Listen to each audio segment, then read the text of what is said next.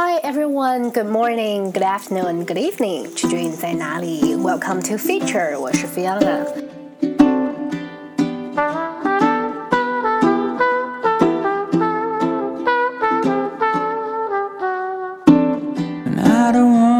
在 Feature 的第一期播客当中，我想和大家聊这样一个话题：如何度过痛苦的英文原版书阅读初期。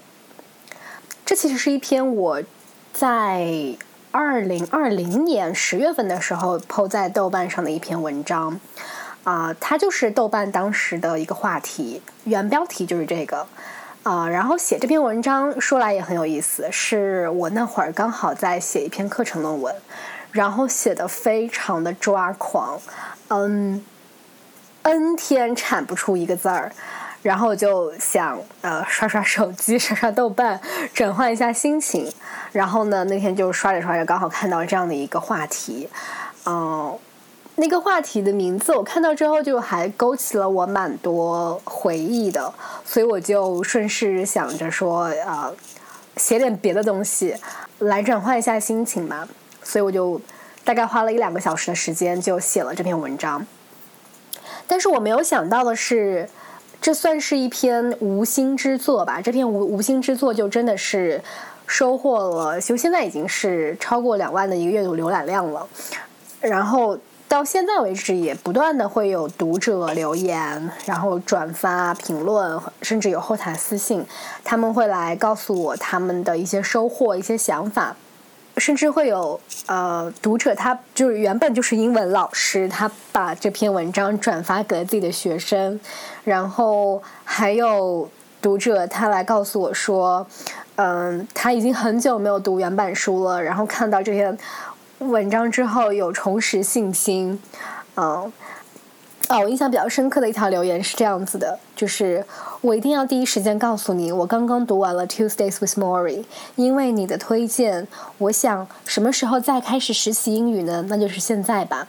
于是我买了这本书，从一月份开始读，每天抽空读几页，把所有的不认识的或者拿不准的单词都抄下来。我以前只有六级的水平，现在词汇量已经已经达不到六级了，但是不妨碍能读懂这本书。今年以来不到三个月，读完了我人生中第一本英文原版书，我我非常有成就感。这成就感源自于你的分享和推荐，非常感谢你。啊，我这就是有被这个读者的留言深深的触动到，所以我就是想着今天呃第一期播客也顺着这个话题继续来聊一聊，到底要。如何度过痛苦的原版书阅读初期？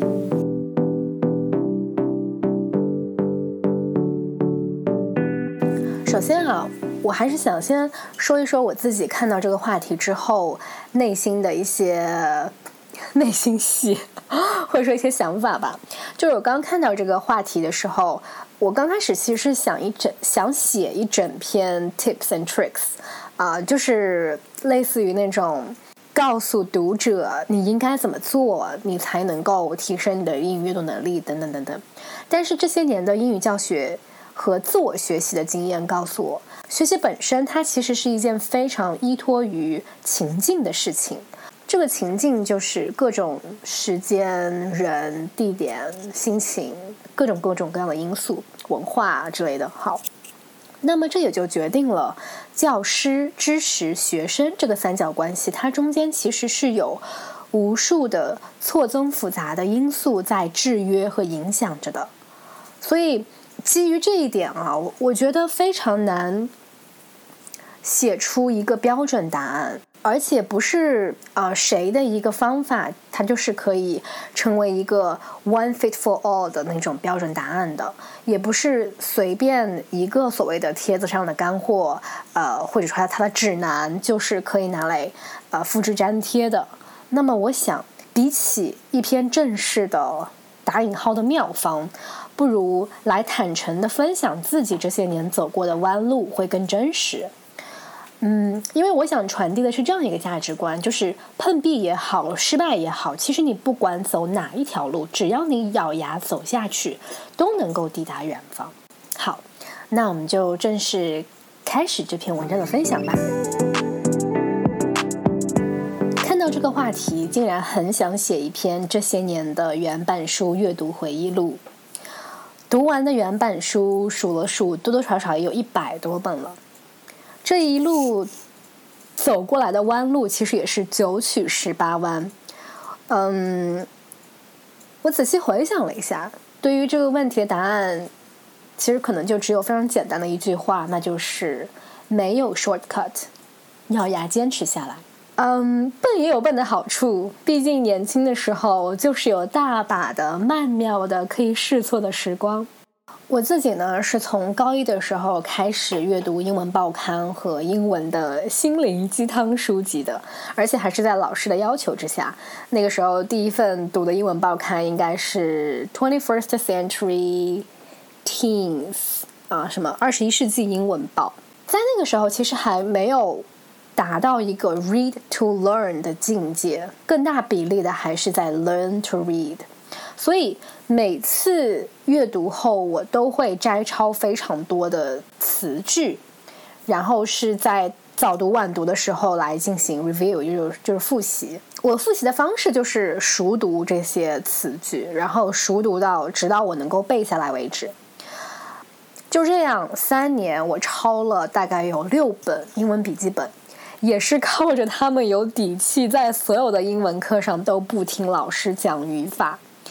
就是老师上课的时候都是只是讲卷子啊，然后只是讲啊题目啊，然后或者讲课文里的一些内容啊，我可能就是觉得没有自己读的内容有意思，嗯。那要说真正意义上开始读原版书，其实是从我大一的文学课必读书目开始的。第一本书是《Washington Square》by Henry James。对于大一的我，对于大一刚入学的我而言，我只能说这本书真的太难读了，实在是太难太难了。那个时候对我来说有多难呢？我这里写了几个。几个点来论证它到底有多难。第一个是我的进度条，我就是一个小时只能读一页，哦，就 literally 是一页，不是一张，就是一面。然后我的方法呢也非常的死板啊，非常的朴素，划掉，就就是非常的朴素，是就是把每个不认识的单词全部都给它查出来。然后结果是什么呢？就是每个单词都认识了，然后把这单词拼成一句话，我又不认识了。呃，而且其实效果也非常的差。嗯，就是我每个呃，当时我们这门课是每周是要读一章，开课的时候在课前是要做 reading quiz 的。这个 reading quiz 应该是会被。呃，纳入为期末分数的百分之五十，然后我的 reading quiz 也做的非常糟糕，就是我每个 chapter 的 reading quiz 正确率只有百分之五十，而且每次题目其实也就只有十道题。Anyway，就是真的非常的糟糕，有有的时候这十道题里面可能只能答对两道题或者三道题。那这个阶段我是如何度过的呢？就是干熬，因为。这是考试要求的嘛？那我只能就是 push 我自己去把它读完，即使我读不懂，就是一次又一次的这个 reading quiz 的结果，就不断的让我在嗯思考啊，我真的不配当一名英专生，呃，因为如果我的阅读能力一直保持是这样的一个水平的话，那我真的是不配。于是呢，就是除了老师要求的这些 requirement，我自己就去图书馆、去书店、去书摊，各种能够接触到原版书的地方，找了非常多的书来读，来做嗯 extensive reading。因为从进入英文专业的第一天开始，我们老师就会告诉我们：你们没事儿就要多看书、多积累，因为量变决定质变。就这句话，它它本身就是一个非常。怎么说？嗯，他就是只能你只能去坚持，他也很难量化，每个人的情况也不一样，不知道这个量变是多少量才合适，是五十本还是一百本还是什么的，就你只能每天持续的坚持的去做这个事情。所以呢，我也不知道啥时候能够质变，就是只能是听进去了，不然我就真的是个菜鸡。对于大一刚入学的我，其实是不知道如何给自己选择难易度匹配的书籍的。基本上也就是拿到一本书，我看上去封面还挺感兴趣的，然后我就开始一个词一个词的啃，每个生词都记下来。然后从那个时候开始，从那个懵懂的大一开始，我真的啃过非常多乱七八糟的书，比如哈有《Cloud Atlas》云图的英文版。我为什么会买这本呢？就是因为那个时候看了电影《云图》，我没看懂，所以我刚好就呃进了，好像是延安路上的一家外文书店，刚好那个货架上有这本书，然后我就买回来了。我是想着这本书买回来之后可以帮助我更好的理解这个电影讲的是什么，结果我书也没看懂，就更没看懂。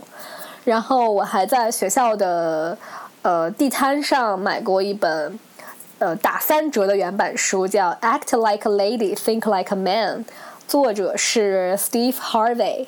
我当时根本也不知不认识他，呃，但是现在就是很有名啊，我才知道他有很多很有意思的脱口秀。然后我当时为什么会买这本书？就是觉得这个标题还挺吸引我的，就完全是对这个标题感兴趣。这个书的阅读难度倒不是很大，呃，因为作者他是一个脱口秀主持人，所以他在写的过程当中，其实很多表达还是挺口语化的。但是因为我自己阅历尚浅，对两性关系知之甚少，所以很多东西我也没能够读懂。然后还读过呃《Lolita》。天呐，纳博科夫的这本书真的太难读了。我当时买这本书完全是被标题骗了。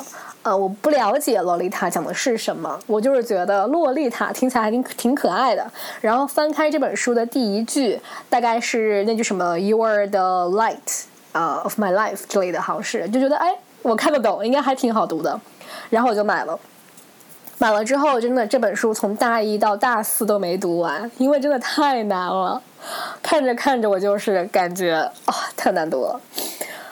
好，然后还读过圣经，真的是圣经，因为我当时大二的时候，我们口语的外教他是一个美国人，他是一个传教士，因为我经常会去他的教室公寓玩，所以他送了我一本圣经。而且特别好的是，他送过送给我这本是他孩子读的那个儿童版，所以就很还比较容易读吧。所以我就是啃完了圣经，因为我就是基本上就是拿到外文书我就开始读。反正呢，那个阶段我就是完全不挑书，然后也不知道自己几斤几两，就是只要拿到一本外文书我就开始乱咬，什么生词都查，呃，无论多难，我都会 push 自己每天。必须要读完五到十页，然后读完之后整理笔记啊，然后再继续在早读晚读的时候去进行 review 啊，我就是还是完全重复高中里的那个朴素的笨方法。然后有一次我记得是在图书馆，我吭哧吭哧就是一边读一边画满了几乎一整页的生词，然后旁边就坐着一位英语大神，他看了一眼，他说：“你这种阅读方法有问题呀。”然后再后来也是在呃，应该是在一间自习室吧，然后坐在我前面也是一位一目十行的英语大神，他朝过来看了我的这个阅读习惯，他说：“你这种方法不对呀，阅读就不应该查单词啊。”然而，就那个时候每天要教我做人的声音很多，从老师到周围的伙伴到网络上的各种贴士，我不知道要听哪个。但我知道的是，如果我继续犹豫下去的话，那大把时光就没了。所以我就是继续坚持，依然用这样又笨又蠢的方法啃了下去。但是呢，从高中以来，我会坚持的两点啊，就是我觉得这两点倒是可能对于提升我阅阅读能力非常受益的两点，以及也是我现在在教学的过程当中也会使用的两点。一个是查单词的时候不能够只查意思，啊，就是不能够只围绕着 meaning，还要知道这个单词的发音啊，pronunciation。简单来说是要从 meaning、form、pronunciation 三个维度要去击破这个单词。为什么是这样说呢？因为其实我后来有观察到，很多小伙伴他们在记那个生词的时候，通常就是左边记着呃英文，然后右边跟一个中文，但是他其实这个单词怎么读他是不清楚的，呃，所以阅读理解没有问题，但是呃，尤其是在做听力和口语的时候，就会出现这个问题了。那么我为什么会去从这三个维度把这个单词在预习的时候，或者说在第一次认识它的时候就给它搞定呢？它有一个好处是，我在进行早晚读的时候，其实都不是默读，我是一定会通过大声朗读这个 read out out loud 这个形式来做早晚读的复习的。这样子的话呢，这个单词才能够刻到我的脑子里。就是从音、形、意三个层面，它都刻在了我脑子里。嗯，然后好，这是第一点。第二点的话是摘抄也不能够只摘词，就是不是单单孤立的一个词，一定是要抄下整一个句子，甚至可能是段落。这样子在早晚读做 review 的时候，才能够在整一个 context 当中去理解这个单词的意思。因为在英文当中有非常多的现呃一词多义的现象，但是如果我们只是单纯的去记那个单词，就是记一个单词，然后去记它哦有五六个意思，其实我们是很难记住的。但有的时候，如果有一个句子。或者说有一个场景吧，其实就是有一个场景能够帮助我们去记住这个单词，就会变得非常的容易。好，那就是这两个习惯，再重复一下哈。一个是词不能够只查意思，一定还要知道发音，而且 review 的时候不能够只是默读，要大声的朗读出来，让这个词从音、形、意三个方面都刻到自己脑子里。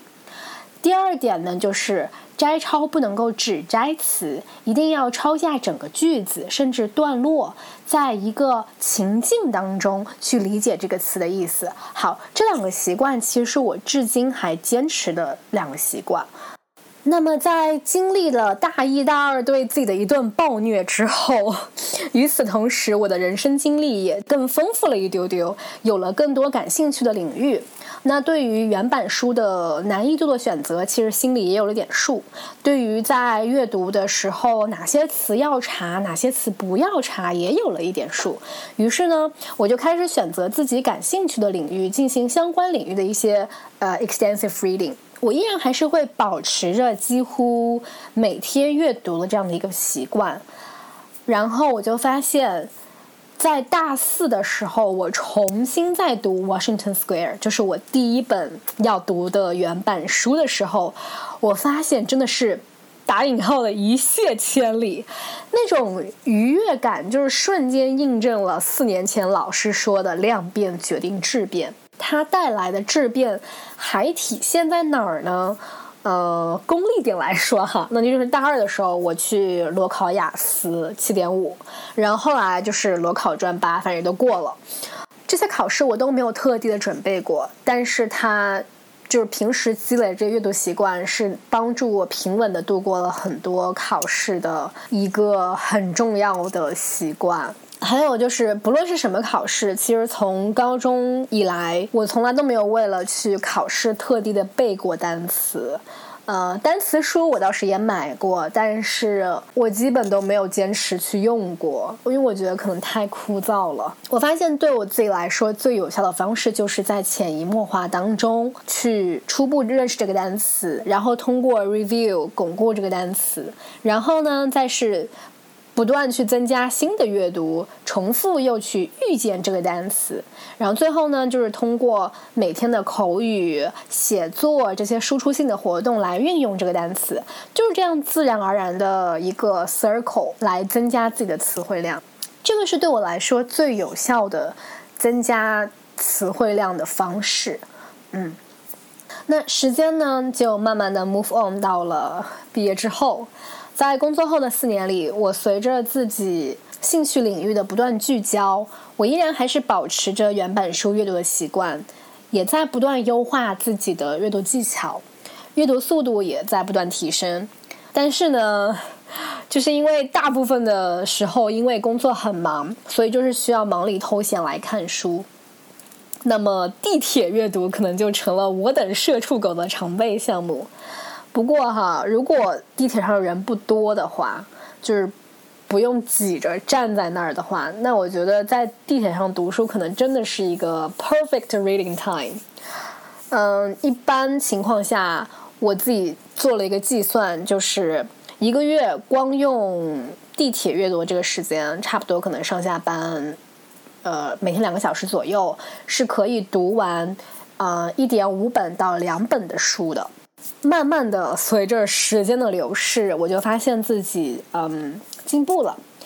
进步体现在哪三个方面呢？一个是我在阅读的时候减少了划生词的频率，嗯，一方面我是自然而然的词汇量提升了嘛。另一方面，其实我也在。不断的阅读的过程当中，其实呃有一个意识是知道有些词不需要查，是可以凭借着我的一些阅读技巧去猜出来的，去推断出来的。好，这是第一点。第二个我进步的点体现在，我开始去抓重点阅读了，尤其是文献类啊，还有社科类的材料，我知道不需要去字字过目这样的精读。第三个就是在阅读的时候，我会一边读一边整理脑图，或者说是读完之后迅速的整理一下脑图，呃，总结篇章段落之间的一些联系。当然，这个是文学类的除外。Anyway，就是在阅读过程当中，我好像有更多的精力可以用在我的阅读技巧上面了。然后我会在 show notes 里面给大家看一下我现在的一些阅读笔记。那一句话来总结这个阶段，我会发现，此时的我已经过渡到了 read to learn 的阶段，在阅读能力上也将中文阅读的技巧迁移到英文阅读当中了。所以就是大家可以看到，我的这个阅读过程真的是山路十八弯，嗯，但是最后还是走上了我个人比较满意的一条路，嗯，中间也是各种磕磕碰碰。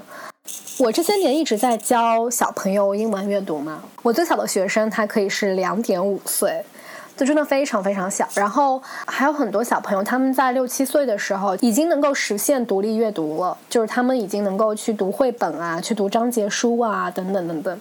所以呢，比起从小阅读原版书的娃娃们来说，我只能说我老阿姨的这个原版书起步确实非常晚。好在我自己可能有个。铁头够硬，能啃。回头看我这段曲折的弯路啊，我自己觉得还是挺有意思的。可能在做很多事情的过程当中，都是会有一个这样的过程。通往光明之前，必然会经历各种各样的混沌吧。那如果是现在的我要给曾经的自己有什么阅读建议的话，那我可能会提出来。克拉申爷爷著名的语言学家的这样的一个观点，就是阅读能力的提升有三个要素：massive, interesting, comprehensible，就是要大量的阅读有趣的、可理解的读物。我现在回头看那段时光呢，我是觉得最让我觉得痛苦的那段时光，其实莫过于是读了太多的不 comprehensible 的读物。嗯，它已经完全的超过了我的。当下阅读能力了，其实是不符合所谓的呃 I 加一最近发展区的理论的。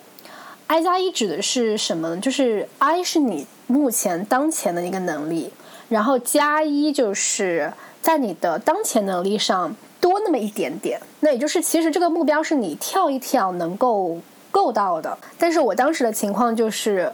我觉得是我跳一跳很难够到的。这样的话，学习会有一个什么样的后果呢？其实对于很多小朋友甚至成年人来说，如果这个目标设置的太高太难，那其实是很容易会放弃的，因为它会持久以来会给人一种习得性无助，就是我怎么都做不好这个事情，我无论如何都觉得我是我就是没有办法能够获得那种掌控感的。所以这个就是让很多人会容易放弃的原因。但是我觉得我现在就觉得那个时候我头太铁了，就是每天我都知道自己在被虐，每天我都自我怀疑，但是我还是每天继续重复这样的一些动作。话说回来，呃，如果即使不符合克拉申提出的这些观点，like not comprehensible, not interesting，只要你能够去坚持吧。就你你头够铁，能啃，还是能够量变决定质变的。嗯，但如果我们可以选择的话，一定是能够选择嗯更加可持续的一条路吧。这样子在努力的过程当中，其实也不会这么痛苦。那最后呢，我还是想给大家推荐一本我自己在初期阅读原版书的时候，让我坚持下来的一本书。呃，《Tuesdays with Mori》这本书其实是当时选修课上我们的教授呃选的一本必读书目，是一个哎是文学课还是写作课来着？我忘了。但他选这本书的意图是让我们去发现写作的真谛，就是最好的作品是用最简单的语言写出最触动人心的文字。那这句话你就可以听出来，这本书的语言就非常的简单，对不对？但是就是这么简单的语言，让我就是发现英文阅读它非常的治愈啊，因为这本书本身就非常治愈，就好读，然后又治愈。我后来也去读过这本书的中文译本，我就发现，嗯，它真的会因为翻译而掉色，呃，所以这也是我坚持把这个原版书读下去的一个因素。那么最后的最后了，就是祝大家能够呃 enjoy reading，然后在这条英文原版书阅读的路上不一定愉快，对，不一定愉快，但是能够遇见新的自己。拜拜，我们下期节目再见。I